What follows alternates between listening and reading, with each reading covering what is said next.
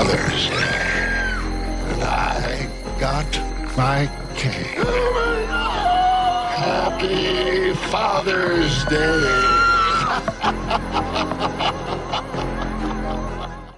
The dead return, a monster attacks, and a guy turns into a plant as a horror comic book comes to life. Special ghost, I mean guest, Joanna Brief joins us as we discuss wearable VCRs, Batman fighting drug dealers, and when Ted's head turns red. Then we find out if 1982's Creep Show stands the test of time.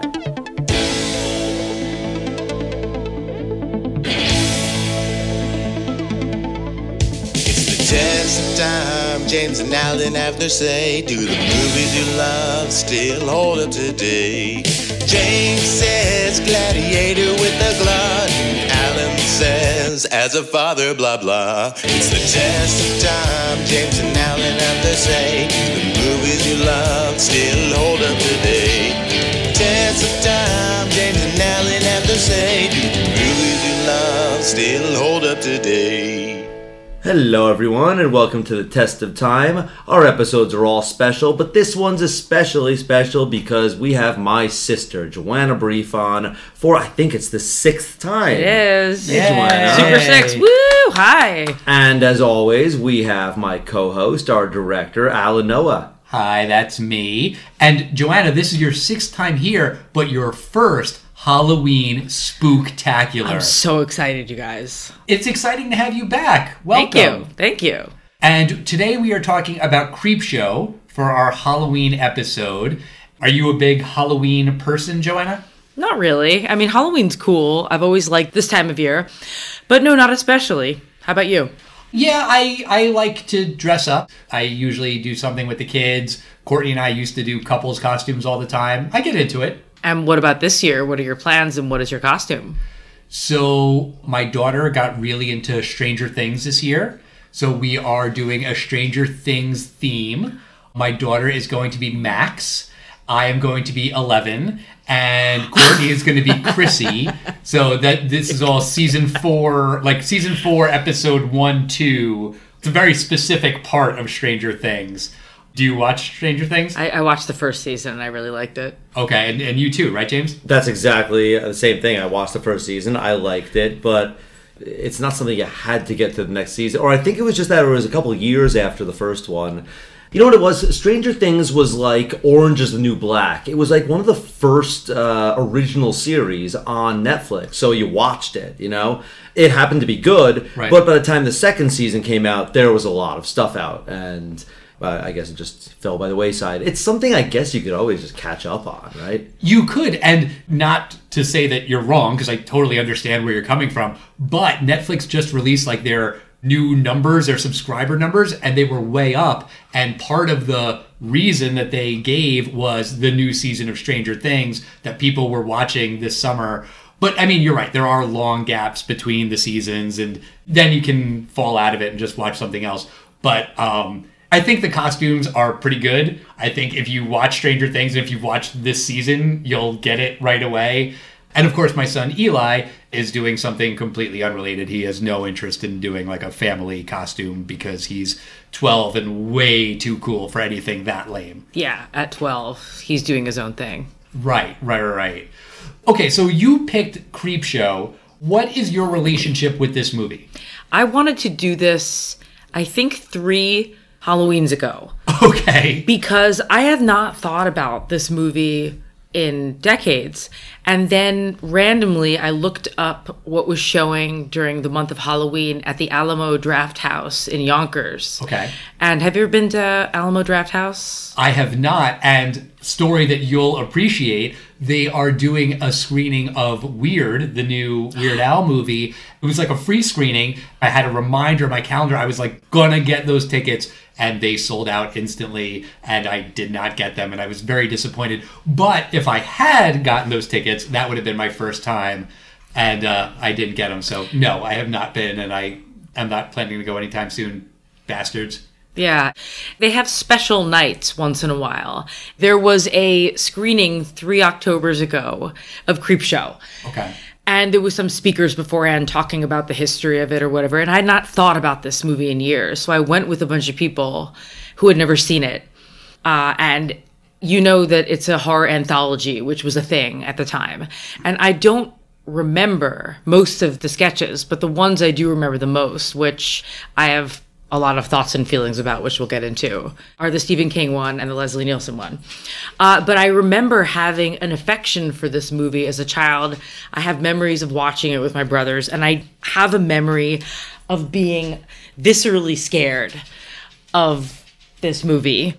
And I should point out that your dog Piglet is here, so if uh, listeners hear a little Her clicking. yeah, the clicking, Paws. the jingling, Hi, Piggy. she's adorable. She's being very, very good. a little naughty. No, she's fine. Okay, so you've seen this movie too, then, James? I have. I have not seen this film in easily 30 years. Gotcha. Well, this was my first time. I had never seen it before. I'd heard of it, but never really had any strong desire to see it. But if you haven't seen it, it's made up of five short stories inspired by pulp horror comic books from the 1950s. The movie is directed by George A. Romero and written by Stephen King, so the stories have a supernatural twist. In the first story, a man comes back from the dead to get revenge on his family. In the second story, a meteor infects a farmer who touches it. In the third, a madman buries his wife's lover alive. In the fourth, an Arctic monster starts eating people. And in the fifth story, cockroaches attack a man who's afraid of bugs. When this movie came out 40 years ago in 1982, how did it do at the box office, James? It did pretty well. Um, I was reading uh, about the history of the release of this film, and it was released in 1982, November 12th, 1982. Weird. And you would think a movie like this would be more of an October film because of Halloween. And that year there was a film Halloween 3 colon Season of the Witch. Uh-huh. It's kind of a notorious film because it was one of the first films that was a sequel that had nothing to do with the previous films that today, you know, you see this stuff all the time. They kind of just buy the rights to it and just put a sequel on it and whatever. But uh, they couldn't compete with Halloween 3 because the first two films were very successful. But they figured that film was going to crash and burn quickly. So they released this film in early November and actually did pretty well. The film was budgeted at $8 million and it opened at number one on November 12th, 1982, with $5.8 million. And it wound up being $21 million domestically. And it did well enough to spawn a sequel uh, back in the 80s. And Eventually, there was a Creepshow 3 uh, a couple years ago and a Creepshow series, but those are far removed. But um, the film actually, I happened to see that on Box Office Mojo. It ranked it as the number three horror anthology of all time. Really? Yeah, and well, I'm sure we'll review the number one film on this antho- horror anthology uh, list. One because it's a famous name, but also probably because the uh, famous behind the scenes story uh, behind it. Can you guess what Oh. I'm talking about? Uh, the Twilight Zone movie. Yeah. Yeah, It's Twilight after Zone colon the movie to use proper Alan Noah terminology. Okay. Number two is actually shocking because Twilight Zone, the movie, it only made $29 million. And the number two film, it's from this century, and it didn't even beat Twilight Zone. And it's a horror anthology, technically. Was it Grindhouse? That was uh, Death Proof and what was the other one? Uh, it was like two movies. It was like Robert Rodriguez and Quentin Tarantino. Yes, it was that. So Grindhouse is uh, two. Okay. Coming in at number five is Creepshow 2. Number six is one that Joanna and I definitely remember this one. It was another uh, Stephen King anthology of horror films. Do you remember what it's called? Cat's Eye. Cat's Eye. Do you have any- Terrifying. you ever heard of this, Al? No. This, I believe, was not supernatural. It was things like there was a guy trying to quit smoking. Oh my God, and yeah, he was getting like shocks. Scary. Then there was one I remember about a man. He was forced to walk around the like two inch ledge of his high rise apartment building. There's wind and there's like a pigeon pecking at his ankles. And anyway, number seven, I do remember this film. I never saw it, but it was a movie called Tales from the Hood. Do you remember this one from the 90s? Yeah, yeah, yeah. yeah. I think it was like uh, around the time that Tales from the Crypt was popular. Yeah, I think so. And then number eight, Nightmares. And I don't remember any of the uh, uh, other stories in there, but there was one where there were these kids and they were playing a video game at an arcade. And I loved video games. And the kids got sucked into the game. Now I can think of it almost like one of those vector graphics of a mouth that comes out of the screen and Okay. swallowed the kids. And I was absolutely terrified of this, and I couldn't sleep at night because of it. You mentioned the synopsis that this film is uh, directed by George A. Romero. George Romero getting together with Stephen King. This is a pretty fun combination. It's kind of what you'd call, by today's standards, a little campy, but this film is in the 80s based on these kind of cheesy uh, tales from the crypt kind of comic books that were really in the in the 50s you know every generation there's the blank is rotting the youth of this generation. Back in the 50s yeah it could be elvis but also it was comic books specifically uh, the horror comic books which were seen as garbage. Have you ever seen on comics they have this thing uh, it says in the upper corner, uh, or at least it used to, approved by the Comics Code. No. basically they had to self-censor themselves. Just like the record industry had to do the uh, parental advisory they had to agree to make this label. There was this comics code that uh, you had to have certain things that the comic characters would and wouldn't do. They had to fight drug dealers or something like superman or batman would have to like beat up a drug dealer every once in a while. Okay. and uh, these horror comics were kind of the reason that they had these morality uh, codes. So that's what this film is, and you kind of have to get that because you have to understand that this is not supposed to be a straight up uh, horror movie. You're supposed to understand that it's kind of cheesy and it's directly based on a comic book. And the filmmaking and the cinematography, or I guess you maybe call it the editing or the post production, makes it really feel like a comic book. Yeah, I definitely got the comic book vibes. I didn't get that it was supposed to be campy. What's your relationship to horror? I'm not a huge horror movie fan. When I watch horror movies now, I'm not really scared, but like I'm creeped out. A few years back, Courtney and I watched Hereditary. Like that really freaked me out. That like got in my head. So yeah, it's not like a genre I like really gravitate towards. But you're more of a fan? I wouldn't consider myself a horror fan, but my dad also had us watch, probably at an inappropriately young age, movies like Psycho and The Shining and wow. Creepshow, even though it came out when I was like five years old. Uh, we saw it on video when I was a child, and even though it was intended to be incredibly over the top campy, it terrified me to my core as a child. So it was a really interesting experience watching it again as an adult, realizing how campy it is, but still channeling that horror I felt, very visceral horror, specifically to this movie as a child, more so than like I would say The Shining. Just to clarify, you know, our dad did not show us these films. I would say that in, in the 80s, that's when cable came out, and we had this amazing channel. You didn't have to go to the box office anymore because there was a home box office. Huh? Yes, and we called it HBO for short. You might have seen these huge letters floating in space in the 80s, Uh-huh. uh, HBO. Wouldn't your parents just tape everything? No, not really. My cousin Adam would do that, and my stepdad did. You know, I didn't meet him until I was 12 or 13 or something. But yeah, then when you had someone like that in the family, then it's great because, oh, you want that movie? Yeah, I have it. And it's like, you know, a, a mini blockbuster in their apartment, basically. Yeah, it's weird. My father um, was very strangely very tech forward in the 80s. He had uh, early camcorders that you had to drag like a VHS along with you to. You wore it. The later ones in the late 80s and 90s, those are the ones that the tape would go right into the camera. But this one, you had to drag along the VHS with you as well, like on a shoulder strap.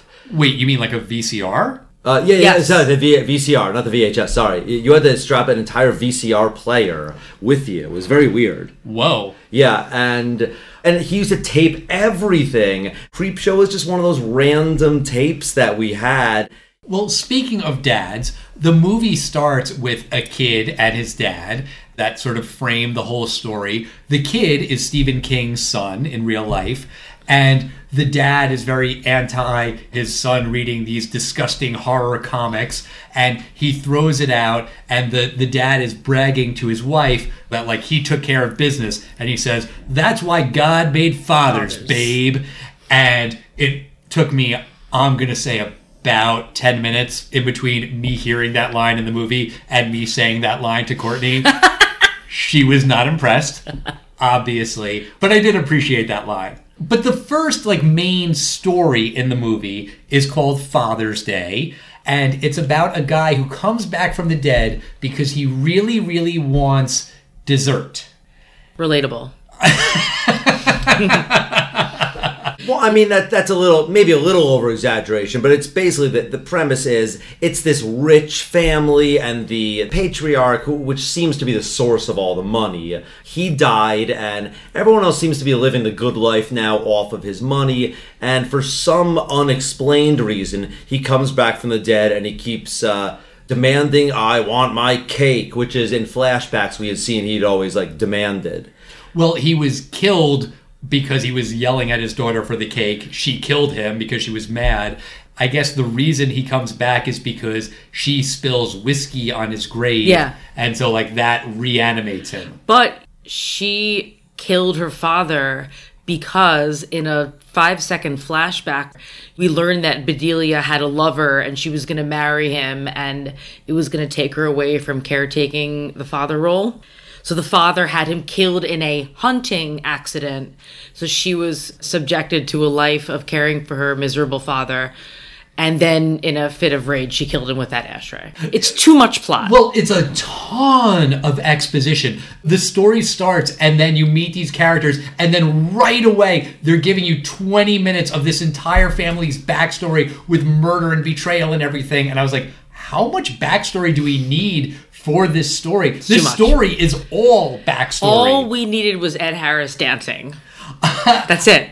I mean, it also is kind of funny to your point that like her dad killed her boyfriend and then, you know, she lived with that. That was fine. But then one day he was like, "I want my cake." And she's like, "I'm going to kill you."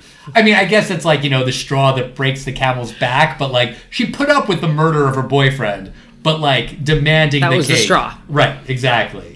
You know, I remember the plot of most of these uh, stories.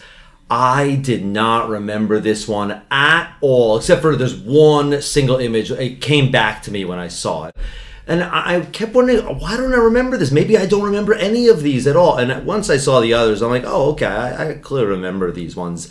The reason is, Al, because this first story, it sucks. And I used to always basically, the nice thing about this film is that this would work great as a DVD because you could just skip the one you don't like. And, you know, on a VHS, it happens to work well that you could just start this film, you know, 35 minutes in and you don't miss anything. And it's interesting because I didn't remember the prologue. I remember that there was some kind of little story about a boy. I remembered the voodoo doll at the end, but I didn't remember what the beginning of the story was. And I realize now it's because I really have never seen the beginning because the beginning sucks. Exactly the same. I had no memory of it either. And the only single part of this whole story I remembered was so when Ed Harris uh, goes after his girlfriend, he winds up tripping and he falls face up uh, in the shallow grave. And there is a huge tombstone, and Ed Harris is kind of like looking up, and it's slowly, very, very slowly, eventually falls on top of his head and crushes him. But it's like 10 Mississippi, and he doesn't like move at all. It's not like this is a six foot grave and you could almost anticipate, oh, the poor guy is paralyzed and this is even more terrifying. He has to watch his death. No, he like tripped. I remember being infuriated by that as a kid, and it infuriated me today. Yeah. Speaking of stupid stories, the next one is a guy who touches a meteor. A guy, Al, Yeah, Not just a guy. I'm in sorry. this story, Show some he's respect. just a guy. but It- played by Jordy Verrill, you mean? Yes, he's played by Stephen King. In this story, he's just a guy and he turns into grass. Moss. Oh, Excuse me. sorry. A fern. a fern. I don't even think either of you are right. I think it's just plants. It's meteor shit. I mean, it's All right. extraterrestrial vegetation. yeah. So the ba- the basic story is very very simple. I love it. Stephen King plays a very simple Maine uh, farmer, and one night a meteor crashes in his uh, backyard. And what do you do when you have a steaming hot meteor? You touch it with your bare hands. What do you do after it burns you? You also split it open and then let the blue liquid inside getting in contact with your skin. And it's a very short story after this. It starts growing plants from like the, his finger where he touched the meteor, and that grows further and further. Everywhere this meteor touched is growing plants. And uh, it's spreading further and further all over his body. Eventually, he turns into one huge walking plant. Wait, Did you watch this with your kids? No, they had no interest. Eli was asking about Terrifier 2. That's like this new movie that apparently people are seeing in the movie theater and vomiting and passing out because it's so terrifying. He asked me if I wanted to watch that. I was like, Dear God, no, that sounds awful. I was like, Hey, I got this movie Creep Show. He's like, and he looked at the DVD. He's like, That looks awful. Wait a second. They're vomiting and passing out? Yeah. Wait. Yeah, I mean, Is I don't know. they have the to same sign health person that's waivers? doing that? I, vomiting. And then- I don't mean to like laugh. It's like, if either this or. Is, if this is someone's medical disorder, I'm not laughing at that. I'm just thinking of someone seeing something on the screen, vomiting, vomiting, vomiting, and then just pass out and there's vomit all over them in a theater scene. Is this what's happening? I think it's the other way around. I think they pass out and then vomit. I have no idea. I don't know. I'm not going to see this in the theaters. How many times did you vomit watching Creep Show? Zero. The point is, at least it's like eliciting a scary response. This, I was just like, what the fuck am I watching here? There was one point when I kind of chuckled when he's getting into the bath and he looks at himself and he looks down at his penis. there. Exactly, not there. That kind of made me laugh, but I was like, none of this makes any sense.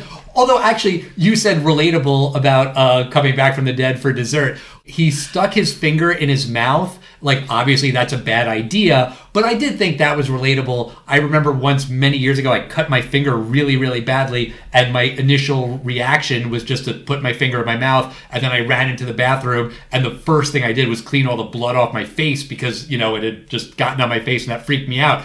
But like that's relatable and it's a stupid That's thing. what for him you to do. Exactly. I did laugh when he said that line Joanna mentioned. Meteor shit. Classic. that was really funny. And then he went to the, he his fantasy was going to the Department of Meteors. Oh my god, yes. So he- at, up he- at the college. He has his daydream that there is the aforementioned Department of Meteors, and they're gonna like award him with uh, Two hundred bucks. Well, he bargains his way up to two hundred dollars, and then when he accidentally splits open the meteor, he has another daydream about how the same professor laughs in his face because it's a it's a damaged meteor. I wouldn't pay five cents for this meteor. I was uh, watching this sketch after all these years. Well, in 2019, really, it was the first time since I was a kid, and then again last week.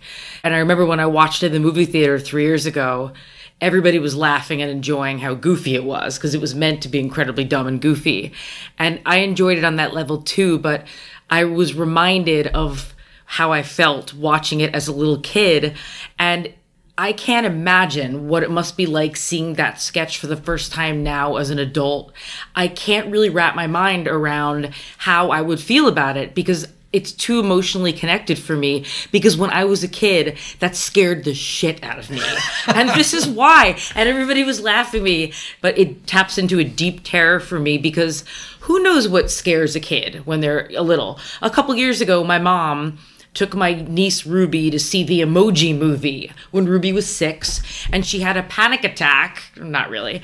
And she ran out of the theater in terror because there was a scene where they were going to delete the meh emoji, mm-hmm. and it terrified Ruby, and she had to leave the theater.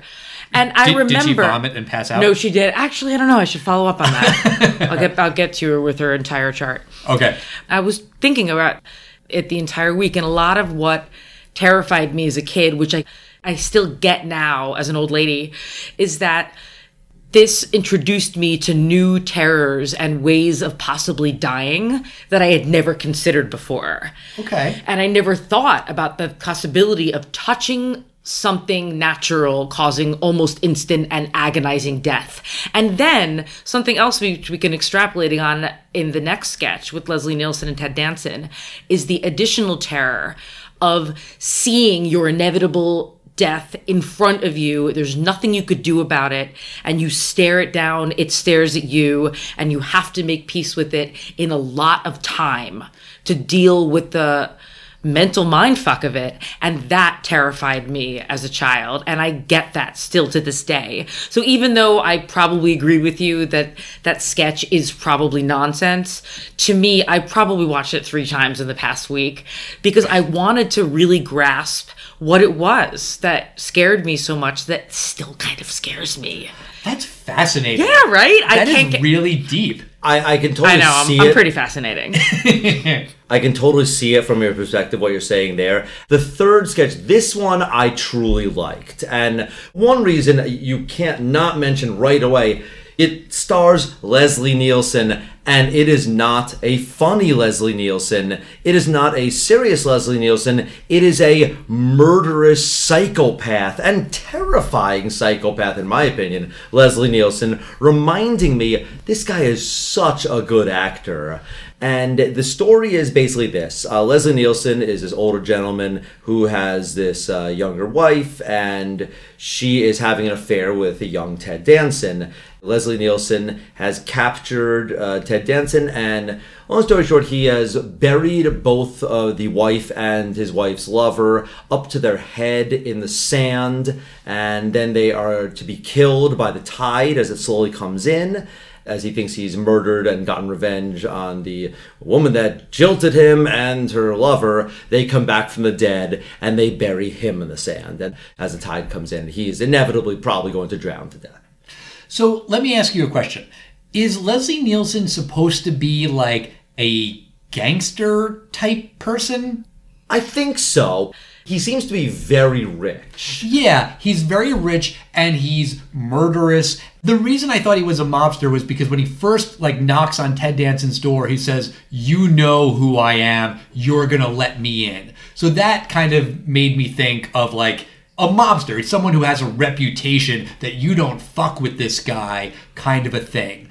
And I appreciated that he was doing something that is different from what I know Leslie Nielsen for, but it doesn't work for me because I can only see Frank Drebin or the guy from Airplane Enrico Palazzo? yeah, exactly. Like I I can't take him seriously as a psychopathic murderer and that's me. Like I totally understand that, you know, in 1982 that was before Naked Gun, it was after Airplane, but I guess audiences then could see him and say, "Yeah, he's playing a role of a of a murderer." Sure. Well, he, But- he's known for being a dramatic actor before he was a comedic actor. yeah, yeah. Exactly. And that's apparently what made uh, Airplane so funny Yeah, for, yeah, for the people. yeah. Same way that on Airplane, and I don't get it as much, but the lady that can uh, translate jive, isn't she like from Little House on the Prairie or Leave It to Beaver? Some very wholesome show. So that's the whole joke.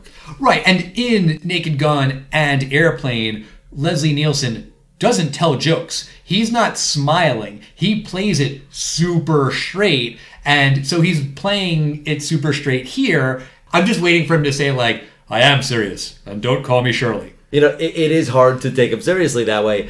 We had seen this before, so this is almost like, oh wow, the guy from Creep Show is the guy uh, who's Frank Drebin. So I had known him earlier. Got it. The thing about this uh, story that is so terrifying to me, it's not as much supernatural. At the very end, it's a little supernatural, but the first 95% of the story is just a straight up psycho story. And drowning is something that a child understands. It's also probably one of the most terrifying ways to die is drowning. And this is not cement shoes and the mob throws you off the bridge and you know you have a terrifying uh, 20 30 seconds before you die. He describes this and you get to slowly watch the tide come in. So that's terrifying enough. You know it happens over a half hour an hour whatever. But then the tide gets to your face and then it eventually covers your whole face and you have to hold your breath until you can breathe again. And then there's going to be a really long wave and you can only have a little bit. This is going to take place over 10, 15 minutes. This is absolutely terrifying.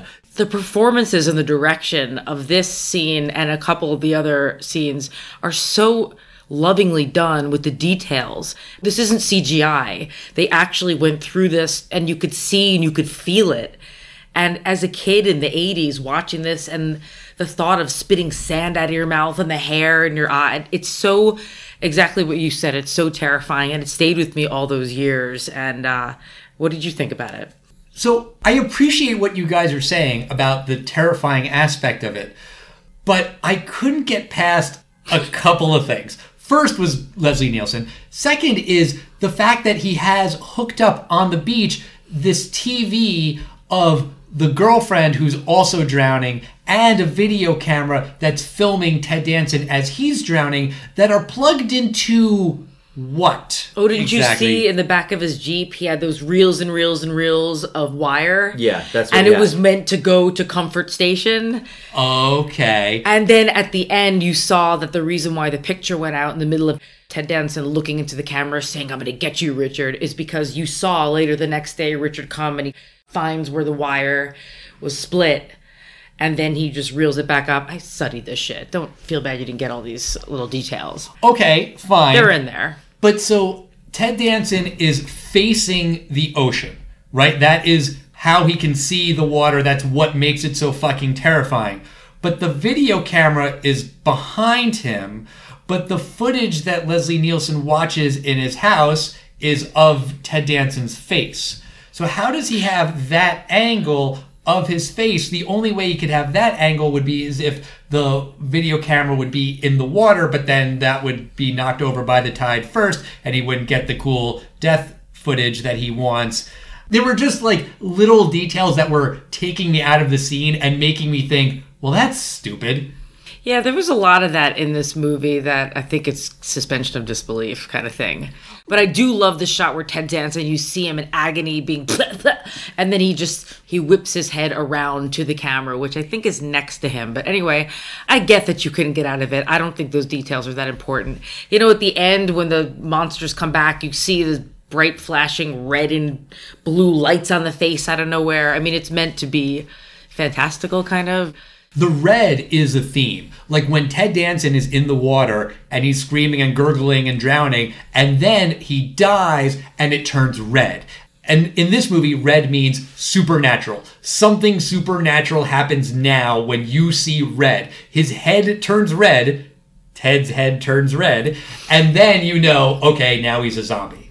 So Ted's head turns red. Now he's dead, Yeah? and he's become a Zed. No, no, you jamesed it.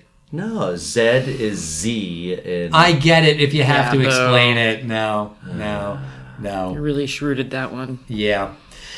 So let's move on to the fourth story, which is The Crate.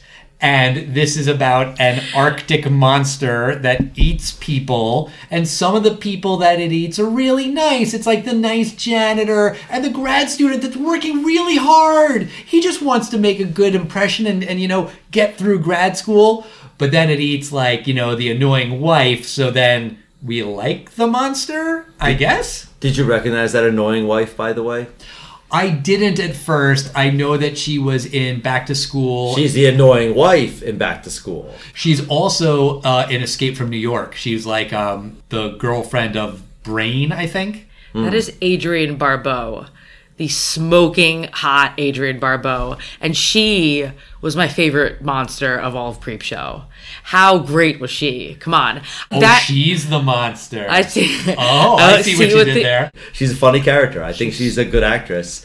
And this premise of the story is that there's this crate underneath the steps in this university, and it's labeled from some Arctic expedition in 1800s. What's kept inside there is a monster. We eventually see it's some kind of like like it looks like a big baboon looking you know, thing with huge teeth.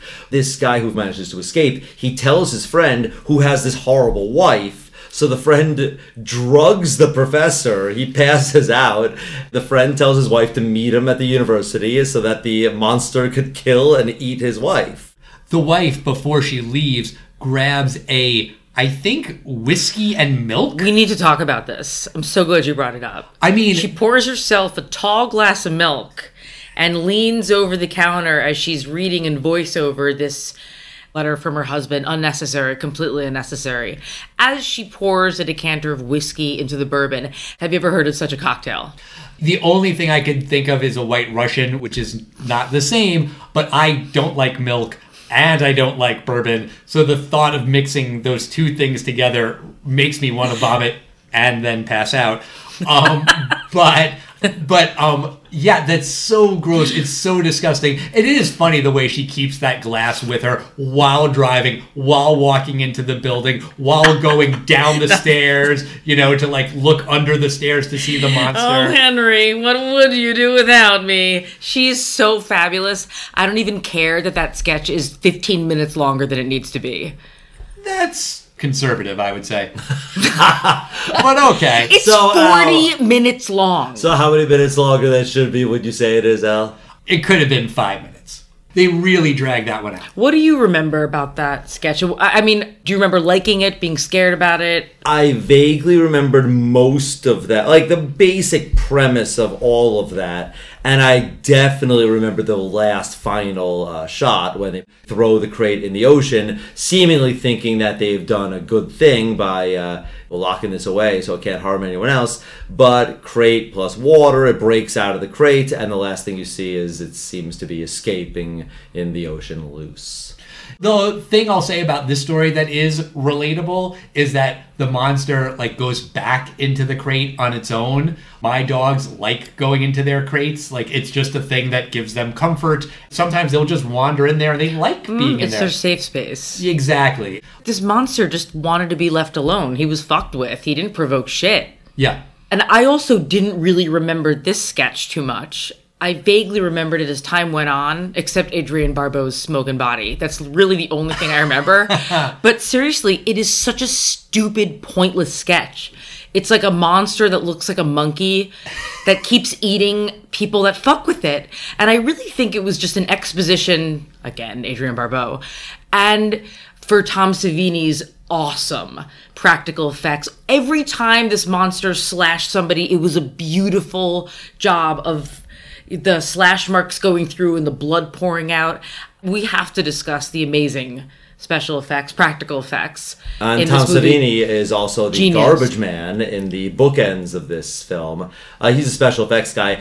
I I mean, I think that baboon looks like a razor fanged uh, baboon, but I just think it's a stupid design. It should have been more of just a tooth monster, or maybe you don't even see it. Why do you have to see Yeah. what the monster is? I think that was the big mistake. I actually didn't remember that you saw it. I remembered at the end you saw its eyes in the ocean. That's fine. See its terrifying yellow eyes. It wasn't mysterious, it was just a vicious beast, and it was not interesting to me. I don't know. I assume Al, you were not scared. The effect of the monster, fine. The effect of the monster ripping into like the bodies when it so obviously switches from the actor lying on the ground to the paper mache corpse or whatever that they use to like slash into and like the fake blood comes pouring down. That was laughably bad. Really? What did you think about one of my favorite practical effects of the whole series was Danson and the woman zombies coming back from the dead from the ocean. Leslie Nielsen shoots him in the head. It's this kind of watery, blackish blood pours out down his face. I thought it was perfect. I thought it was so perfectly done because if you shoot a zombie in the head who died in the water, what is that secretion going to look like? And I thought they nailed it with getting exactly how that would look and feel. The close up looks of the waterlogged skin. I didn't look too much at the dummy bodies, but the slashing of the bodies, I don't know. I watched it a bunch of times, and when you watch it slowly, I think it's really, really lovingly done. And I also, also think the performances were great. Better than they needed to be. Well, yeah, the acting was fine. The waterlogged zombies are fine because they look like waterlogged zombies. And what do I know what a waterlogged zombie looks like? It looks like It looks like that. Yeah, it looks like whatever you show me. But when it's like a person and they switch from like the actual actor to the dummy, that was when I was like, okay, that's pretty bad. That's something you could get away with before HD, maybe. But there's another dummy in the fifth and final story, which is about the guy who hates bugs. I mean, you see it coming a mile away. He like sees one cockroach. He's like, I don't like bugs. And he's like yelling at people on the phone and stuff. And you know what's going to happen. There's going to be a million bugs. When the bugs explode out of him, that's also a dummy, obviously. To me, that looks terrible. I think the idea of bugs swarming you is terrifying. The execution kind of left a little to be desired, I think. But those were real cockroaches. They picked an actor that was willing to film that short movie. There's not a lot of actors that are willing to go through that, and I don't think Creepshow paid that well for these actors. So I think they deserved hazard pay. I think they deserved to be probably the highest paid of anyone on this film, and they probably weren't. That was where they spent their budget, the cockroaches, because the cockroaches were, I forget the number, but like 25 cents, 50 cents per Yeah. roach. They needed like 200,000 of them or whatever. And that's where they spent the money on the bugs themselves. So, yeah, the actor who is swarmed by those bugs probably got, you know, a fraction of what the bugs got, which is kind of funny. And, you know, I hate bugs. I think bugs are gross. Cockroaches are the absolute worst. I mean, they run and they're fast and they can fly and you can't kill them. When I lived in the city, I remember there was a cockroach in my apartment once and I stomped on it so hard that my roommate came out of her room and was just surprised about like the noise of me stomping it because I was like just trying to kill it, like die, die, die. They are terrifying. So that is also relatable. I have uh, almost no fears in life except for cockroaches. Cockroaches are my one fear. And I think it may come from this movie because when you were talking about the last shot, I didn't see it because I couldn't watch it because I couldn't watch most of this sketch. It's not considered a phobia, but it's definitely a step up from being creeped out. I'm deeply terrified of cockroaches. I can't watch a cockroach, even like a cartoon cockroach, on a screen of any kind. It's a very visceral and quick effect. It's very similar to my brother's reaction to snakes. Wait, James, you're afraid of snakes? Or you mean your other brother? I hate snakes. Okay, I did not know that. That's never come up. I, I don't think talk about my fears to friends that will exploit those fears. What do you think I'm gonna do? Show up with a boa constrictor You like a me. Britney Spears? Ooh, that's a good idea. I'm gonna make You a note me. of that. Uh, thank you, Joanna. One thing about this guy in the apartment who's uh, Howard Hughes. Yeah, exactly. Basically, he says that he owns the building because he's super rich and he's doing business on his telex or whatever. But also, he says that it's a $3,200 a month penthouse. So, if he owns the building, then who's he paying rent to? Himself? He just had to drop that that's what it's worth. Right? $3,200 for the penthouse in Manhattan. Not Um, bad. I mean, it still could be a thirty-two hundred dollar a month penthouse, even if he doesn't pay that much. You know, that's what it could be. Sure. He's also casually racist to the uh, the guy who's coming to help him with this bug problem. And when I say casually racist, at first he's like, "Oh, you know, people of color do well in service jobs." And then, you know, once the bugs start swarming, then he calls him a black bastard. So maybe that doesn't qualify as casually racist. It's just plain old racist. And then there's the bookend story of that boy whose comic book was taken away by his dad in the beginning.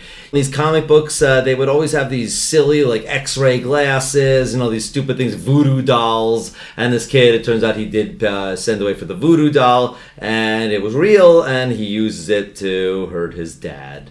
And that's the end of the movie. As a father, I did not care for that ending. You could use the voodoo doll not just against dads, it could be against anyone. Yeah, but the kid used it against his dad because his dad took away his comic book, which he felt was dangerous to his child. He was acting protectively, and then the kid is stabbing a little voodoo doll like a little maniac, like, Dad, take that, Dad. You'll never be able to walk again. That'll show you for throwing away a 99 cent comic book. Baby, that's why they made fathers. It's actually, that's why God made fathers, babe. But you were pretty close. Anyway, I know what I'm getting your kids for Hanukkah now. voodoo Separate dolls. voodoo dolls. We'll market them as Voodoo Dad dolls. Oh, Voodoo d- owl. Because it's a voodoo Ding, doll ding, ding, for ding. We have a winner. Get That it, one. Al? I get it. When you have to explain it, though, James, it's not working. I didn't have to explain it. I wanted to explain it because you were already laughing. Uh, that's not what I was doing. It's uh, not a video podcast, so no one knows what happened. I think they know. Joanna, you are our very special guest. Let me ask you: Do you think that Creepshow stands the test of time? This is the most difficult uh, movie I've ever had to review with you, gentlemen. I'm too emotionally connected to this movie. And I don't mean emotionally like it's a dear film to my heart. I think it was formative to me. And I think, in a way that I described earlier with the Stephen King sketch, just with this movie, I feel blinded. I can't really see it with the eyes of an adult. I don't think I'm capable of seeing it with the eyes of an adult. And this is a very strange thing because this has never happened to me really before. If I had to answer yes or no, I'd probably have to say no, even though I love this movie. I'm not saying it's good. I think aspects of it are brilliant and timeless. To me personally, to me personally, it will always be a movie I revisit. I think you can skip it. I think if you don't skip it, you will have fun you know, looking online and reviews of this movie, the Leslie Nielsen sketch is the most universally loved, if there is one. It's the most appreciated and enjoyed for what it is of the five. And most of the other ones you can skip and never have a thought about again. uh, so even though to me it will be a movie I would show to people I care about who I think might be receptive to it, I think ultimately the answer is no, it doesn't stand the test of time, even though I will always love Romero, Stephen King, and Tom Savini. Fair. You know, Al, before uh, you, you came over, Joanna was here. Joanna's like, I want to know what Al thought. And I go, Oh, I know what Al thought. And uh, he hated this film. He absolutely hated it. And how do I know? Because we've done about 330 something of these episodes. And so, Al, what do you think of this movie? Does 1982's Creepshow stand the test of time? Does it, Al? No, of course not. And you knew that I hated it. I knew that you knew that I hated it. Yes. We're we're through the looking glass. It's fine. The thing that I was thinking while watching this movie is a reference that you guys will, I think, appreciate. I was thinking back to the very first Treehouse of Horror episode of The Simpsons. That episode ends with the Raven, and after Lisa is done telling the story of the Raven, Bart says, That's not scary, not even for a poem. And Lisa says, Well, it was written in 1845. Maybe people were easier to scare back then. That's what I was thinking watching this movie from 40 years ago. Were people just easier to scare back then? Was this supposed to be scary? And as you guys are talking about, like, no, it's not really scary, it's more campy. Okay, fine. I can appreciate camp on that level. But also, this movie is called Creepshow. It's not even fucking creepy.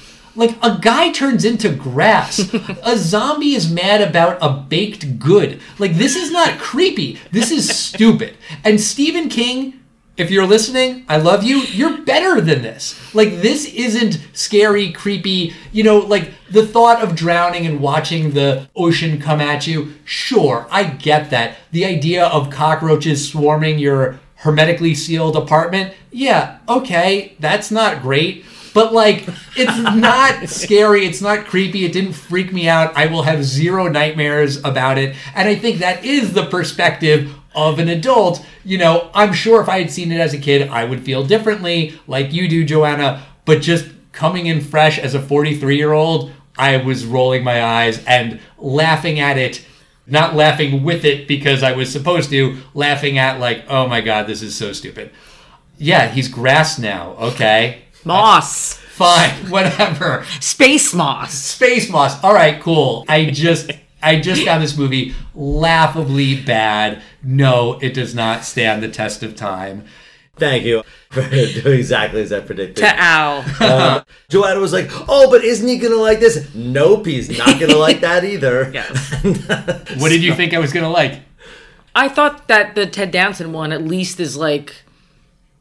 No. Okay. I mean, you, you know what? Honestly, if that sketch had ended after Ted Danson drowned, before he turned all red, and then the supernatural thing happened, it would have been a lot scarier, in my opinion. I mm-hmm. understand why you thought the waterlogged zombies were terrifying. I get that. But at that point, it was so predictable. And then he's watching the footage, and then the fog creeps in, and all of his security systems go on the fritz. Oh, I wonder what it is. Okay, you know, like I know it's going to happen. It takes 10 minutes for it to happen. If it had ended there, I think it would have been much stronger. But, James, what did you think about the movie? Do you think it stands a test of time? I really do like the design of this film. We've talked about this before with movies like Ang Lee's Hulk. He tried to make it into literally a comic book, and I don't think it was as successful. I think this one is pretty successful at, actually showing you know, those Technicolor 1950s comic books on, on the screen. Um, I think I've been pretty clear about what my opinions of these sketches are. Father's Day, it was so bad I forgot it existed. Um, the second one, there's one part in the in that sketch where he sees that the plant is on his fingers and he has this fantasy of he's going to go to the doctor and the doctor's like well i'll amputate those fingers and it's terrifying that is what i feel like half my patients see uh, the way they see me every day the way they look at me it's like the 9 or the 12 month olds they're laughing with daddy and then and mommy and then they'll turn around and they see me and they give this dirty look. And I, I want to say one more thing about the Stephen King uh, sketch. I did really like the very, very end that I totally forgot about. After he kills himself, you see this epilogue that it seems to imply that this plant is gonna take over the earth and like it's just not gonna stop and it's gonna grow on people. And you, you didn't notice that at the end? Al? Yeah. I noticed it, but climate change will take care of that. Exactly. We'll kill it. Don't you worry. Don't Yeah. worry. But this was a very, yeah. it was sci-fi. This was the one outlier. It was a sci-fi thing. You know, I will say uh, that third sketch, I think that's a great sketch. And I think, Al, you are exactly right. Had they knocked off the sci fi element of it at the end, I think it would be, I'd say, pretty perfect. Because one thing we didn't even mention uh, was that they brought these cameras out, but they also brought a television out. He had to watch the woman he loves drown, and she drowned very painfully. Like she was a few minutes ahead of him with the tide, so he got to watch her actually die. So you nailed it, Al. Had they just cut out the last five minutes of that sketch, a perfect sketch. The way it is, I still think it's a good sketch. The crate, I think, is fine. I do think it's probably a little too long, but the last film, it, it, surprisingly holds up in that the special effects are, you know, that they're just cockroaches. The guy at the end is a dummy, but I didn't really mind that that much. But I actually thought that was the one that was most creepy. Like, ew, bugs, but it wasn't scary. Overall, the thing is, there's one sketch out of five that's good, another sketch that's, that's decent, another is eh, and two that are pretty bad. So, you know, I just think the math doesn't hold up, and, you know, the Creepshow does not hold up. So, 0 for 3. Yeah. Well, thank you, Joanna, for coming back on. I didn't love the movie, but it's always good talking with you. It's always good to hang. Thank you for coming back on the show. James, the last time your sister was here, a year ago, you said that you were going to get her her five timers hoodie sweatshirt. The look on your face right now is kind of telling me that you forgot again. Did you forget again, James? I did get you a sweatshirt. I'm I- going on strike. This will be my last appearance, unless I have a five timers hoodie and a six timers hoodie. Fuck you both. Fuck us both. That's not fair. You are his sister. I don't know who's in charge of the Department of Sweatshirts. I was, and then James said that he was going to take care of you one year ago, over a year ago, when you were here for UHF, and he failed. I am shocked, except I'm not at all shocked. I knew you were going to do it. And Joanna, oh I love that reaction. Congratulations. Oh, wait, where's my six timers hoodie? Oh my Here. god, yay! Yay! There is your five timers hoodie that you got for the sixth time. James, you should be ashamed of yourself. Joanna, I hope you like your hoodie. I should be ashamed of myself, but I'm not. What? Where's this going? What? I said I did not get you a sweatshirt, but Oh my god, you guys. I got you for the very first time the Test of Time Six oh Timers Club t shirt. Oh my god. That font is wrong, though. I do feel like I need to point that out. But that is really funny. Look at how clear the picture is of you guys. Wow. Wear that Look, with baby, pride. look at what mommy got. Unfuck you, both of you. I apologize. You were very quick to I anger have there. spoken too soon. Uh, that was a long con, though. That was about a year in the making. So I knew exactly what was going to happen, and it went exactly as I planned. I will say I did not expect you to have anything. I really expected you to to, to James it once again and forget. But good for you. I can be happy that you didn't. And you deserve a five timers hoodie and a six timers t shirt for James's fuck up. Joanna, thank you for coming back. I hope you will come back again for a seventh time, which, to be clear, you will get nothing. please, can I have at least like a, a tank top or something? No. For my troubles? Okay. But that's going to do it for us this week. Next week, we are going to continue with the uh, nepotism, I guess. Special guest Courtney Noah, my wife, is going to join us to talk about election. The midterm elections are coming up. It seemed like an appropriate movie. Matthew Broderick, Reese Witherspoon, that'll be a fun one. Until then, of course, we want to hear from you guys. We are at Test of Time Pod on Facebook, Twitter, and Instagram. You can email us the Test of Time Podcast at gmail.com. And we hope you all have a spooky and creepy Halloween. This is James Blue Reef saying goodbye. Happy Halloween. Ah, ah, ah,